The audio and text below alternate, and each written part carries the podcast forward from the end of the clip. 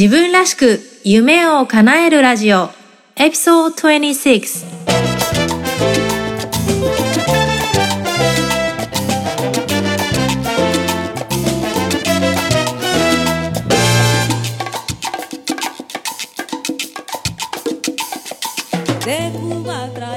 自分らしく夢を叶えるラジオ。この番組は自分の強みを活かして理想の働き方と生活スタイルを実現する皆さんを応援する番組です。皆さんこんにちは。お元気でしょうか？サンディエゴメイです。今日もサンディエゴよりカリフォルニアの青い空を皆さんにお届けできたらと思っています。さて、7月になりました。7月といえばもう、れっきとした夏ですよね。まあ、日本はちょっと梅雨明けがどうかとかいう話があるかと思うんですけど、7月1日って私は個人的にはすごいビッグデーだと思ってるんです。大切な日だなって思ってます。で、理由はいろいろあって、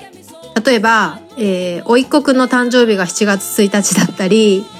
あと友達の T さんの息子くんの誕生日もたまたま7月1日だったりするんですけど、7月はね、私の旦那さんの誕生日もあるし、あと今度生まれてくるベイビーも男の子なんですけど、ベイビーも7月生まれになるっていうので、7月は、えー、自分にとって大切な人、大切な男の子たちの誕生日が多いなぁなんて、えー、思ってたんですけど、でもそれだけじゃなくて、もう気づいてらっしゃる方もたくさんいるかもしれないんですが、7月って1年の折り返し地点なんですよね。1月1日から2018年始まって、実はもう半年終わってて、後半に差し掛かってるんですよね。恐ろしいですね。時間が経つのって早いですね。そんなわけで、今日は1年の半年を迎えてるので、振り返りをしながら、これからの残りの半年、それからその先のことを少し一緒にお話ししていこうと思います。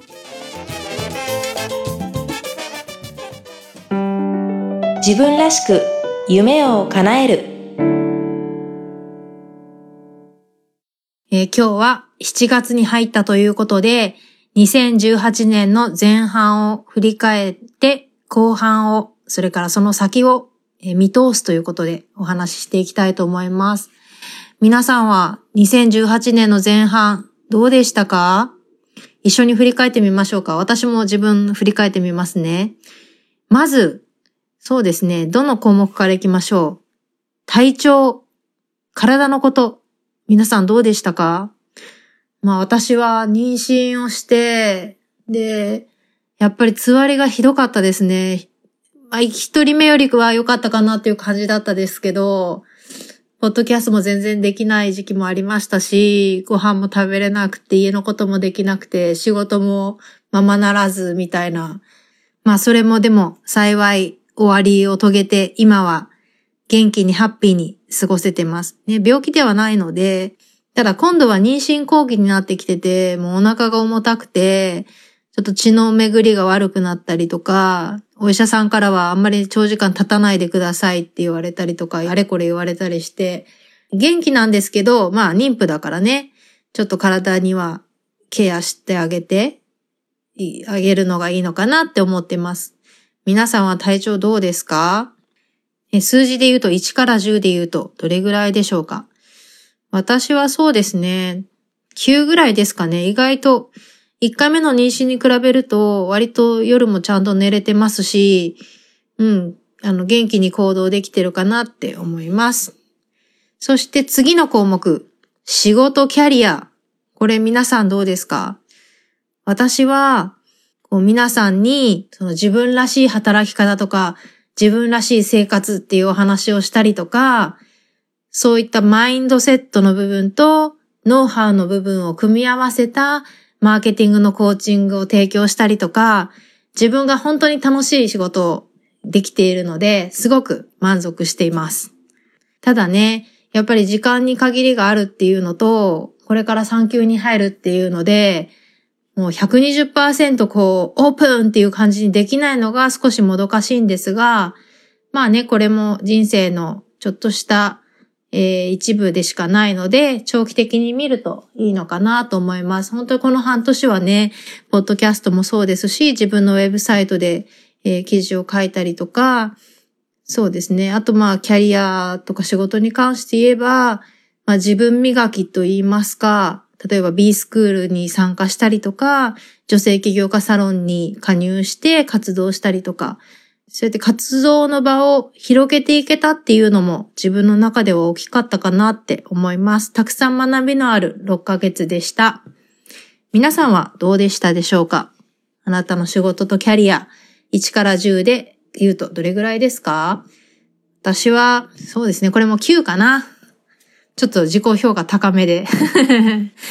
ね、これがまた産休から戻ってきて、もっと時間ができたりとか、できるんですかね？子供が二人いて、かなり謎ですけど、まあ、旦那さんの協力、みんなの協力得て、自分でも時間の、えー、生み出し方工夫して、もっともっと自分の好きなことをいっぱいできたらなって思ってます。次、家族、友人との人間関係、これ皆さんどうでしたか？私はですね、結論から言うと、いい方向に向かってるって感じです。決してね、あの、何か悪かったってわけではないんですけど、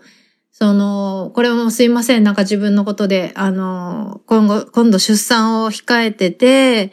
で、実家の母がまた来てくれてお手伝いしてくれることになってるんですけど、その前回の出産の時に、やっぱり私、その旦那さんと、その自分の母親との間のなんか調整役みたいになってしまって、結構苦しかったんですね。で、まあいろいろ気を使ったりとか、で、あとはやっぱりその自分自身がその体調も良くない中で、まあ慣れない育児をしながら、そして今まで超自由に生きてきてた人がいきなり家の中にこもって子供とずっといるっていう生活がもう100%、180度変わってしまったっていうので、ものすごいストレスを抱えてたんです。で、まあそれが原因で、まあちょっと、もう母親のことを鬱陶しいなって思ったことも正直あったし、だったんですけど、今回は、その子供が生まれる前の段階から、その母親とか旦那さんとかとコミュニケーションをよくとって、自分、なんでしょう、こう、セッティングっていうのかな。準備を、心の準備も含めてしっかり行って、自分が心地よく、まあそして、まあ家族もね、みんな心地よく、えー、過ごしつつ、新しいベイビーを迎えられるように、えー、今、工夫をしているところです。で、あのまあ、それをすることで自分も、あの、気持ちが良くなるし、相手にもちゃんと気持ちが伝わって、ちゃんと準備ができてるかなって思ってます。友人ともね、時間を作って素敵なレストランでランチしたりとか、えー、ディナーしたりとか、割と上手に時間を作って友達と会ったりとかできたかなって思ってます。皆さんは家族とか友人との人間関係いかがでしたか ?1 から10で言うとどんな感じでしょうか？私は、そうですね。8ぐらいにとりあえずしとこうかなと思います。そして4番、住環境とか住まいのこと。これは私はそうですね。本当はやりたいことがいっぱいあるんですけど、できてないですね。振り返ってみると。なんか子供が生まれる前に、あの家の中の壁の色を変えたいとか、家の外もね、外壁の方も塗り直したいなとか、あと何言ってたかな？なんかね、いろいろ言ってたんですけど、何もできてないですね。うん。ダメですね。これやるのかな？っていうところですけど。まあでもね、家自体はすごい気に入ってて、まあ自分のこの今いる、えー、オフィス兼スタジオも気に入ってますし、ね、もっともっと好きになれるような、えー、環境が整ったらなと思います。これこそ子供ができたらそれどころじゃなくなるから今やるべきですよね。皆さんは、えー、住まいや環境どうですか ?1 から10で考えてみるとどうだったでしょうか？私はこれは7ぐらいにしておこうかなと思います。それから5番目、精神とかスピリチュアルな面に関してはどうだったでしょうか？私はこれに関してはすごくいい感じですね。自分が言いたいこと、感じてることを、ポッドキャストとかブログでガンガン配信できたから、自分的にはすごくスッキリしてますね。これからの時代って、ネットで人と繋がったりとか、ビジネスができる時代ですよね。好きなだけバーチャルでビジネスしたりとか、人と繋がることもできるし、自分の気が向けばリアルで実際に人と会いに行ったりして繋がることもできるっていう、その選択肢があるのがすごいいいですよね。どこにいても、私みたいにアメリカにいても、こうやって日本にいる人と言葉で繋がることができるし、実際に会いに行けば会える。これすごいいいなって思います。皆さんは精神面、スピリチュアル面どうだったでしょうか ?1 から10で言うとどうですか？私はそうですね。これも9にしようかな。かなりいい感じですねって感じですけど。はい。そして最後6番目。お金ファイナンス。これ皆さんどうでしたか？私はね、これはいいですね。文句ないです。なんでしょう？お金って、本当これ、いつか絶対話そうと思いながら全然まだ話せてないんですけど、特にね、日本の人は、やっぱお金に対する考え方とか、コンプレックスがものすごいあるなって感じるんですよ。お金にとらわれてる人が多い。お金って本当は便利なもので、自分がやりたいことを実現したりとか、うまく利用するべきものなのに、お金に縛られちゃったりとか、お金のことが心配で、本当はやりたいこととか、挑戦したいことに一歩が踏み出せなかったりとか、本当にもったいないんですよね。これ、この話絶対今度しようって思ってます。そんなわけで、お金やファイナンス面、1から10でいかがだったでしょうか？私は9.5をつけようと思います。えー、他にもいろんな項目あるかと思いますが、この辺でちょっと終わりにして、今度は、えー、2018年の後半を一緒に見ていこうかなと思います。2018年後半、皆さんはどういうふうに過ごしたいですか？これを考えるときに、次6ヶ月何をしたいかなって言って考えるのももちろん OK で、どんどんあの手帳とかジャーナルに書き出してみてほしいんですけど、一方で、なんでしょう、日本語で言うとこの逆算思考とか英語で言うリバースエンジニアリングですね。要するに、最終的なゴールは何かなっていうところを決めて、それを逆算して考えて、じゃあ次の6ヶ月何しないといけないのかなっていう考え方ですね。これとっても大事ですよね。よく、いや、私長期で物が考えられなくてっていう人いると思うんですけど、それを実現するためには、このリバースエンジニアリング、逆算思考が一番役に立つのかなって思ってます。ちょっと、私も勇気がいりますけど、この公の場で言ってしまうと、4年後までに、私はロケーションフリーダム、つまり場所を選ばない働き方をしたいって思ってるんですね。つまりどういうことかっていうと、基本的にはオンラインとかで完結する仕事。で、もちろん自分がいる場所でできる仕事があれば、それはもちろんやりたかったらやっていくっていう形。で、なんでこういうことを言ってるかっていうと、私の最終的な目標は、4年後までに、えー、生活の拠点を今いるサンディエゴと日本の2つに持つっていうことなんです。で、こうすれば何ができるかっていうと、えー、娘がちょうど小学校に入るので、アメリカの夏休みって長いじゃないですか。なんか2、3ヶ月あるらしいんですけど、その期間を利用して、親子で、えー、日本に行って、娘は日本の学校普通の公立の学校に通えるんですよね。まあ、娘も日本の国籍持ってるので。で、そうすることで、娘は日本の学校が経験できるんですよね。例えば、登校は自分で歩いて、通学路を歩いていくとか、えー、給食がある、美味しい給食を友達と一緒に準備して食べるとか、自分が使った教室は自分で掃除をするとか、まあ、日本で育ってると当たり前なんですけど、アメリカはそれ当たり前じゃないじゃないですか。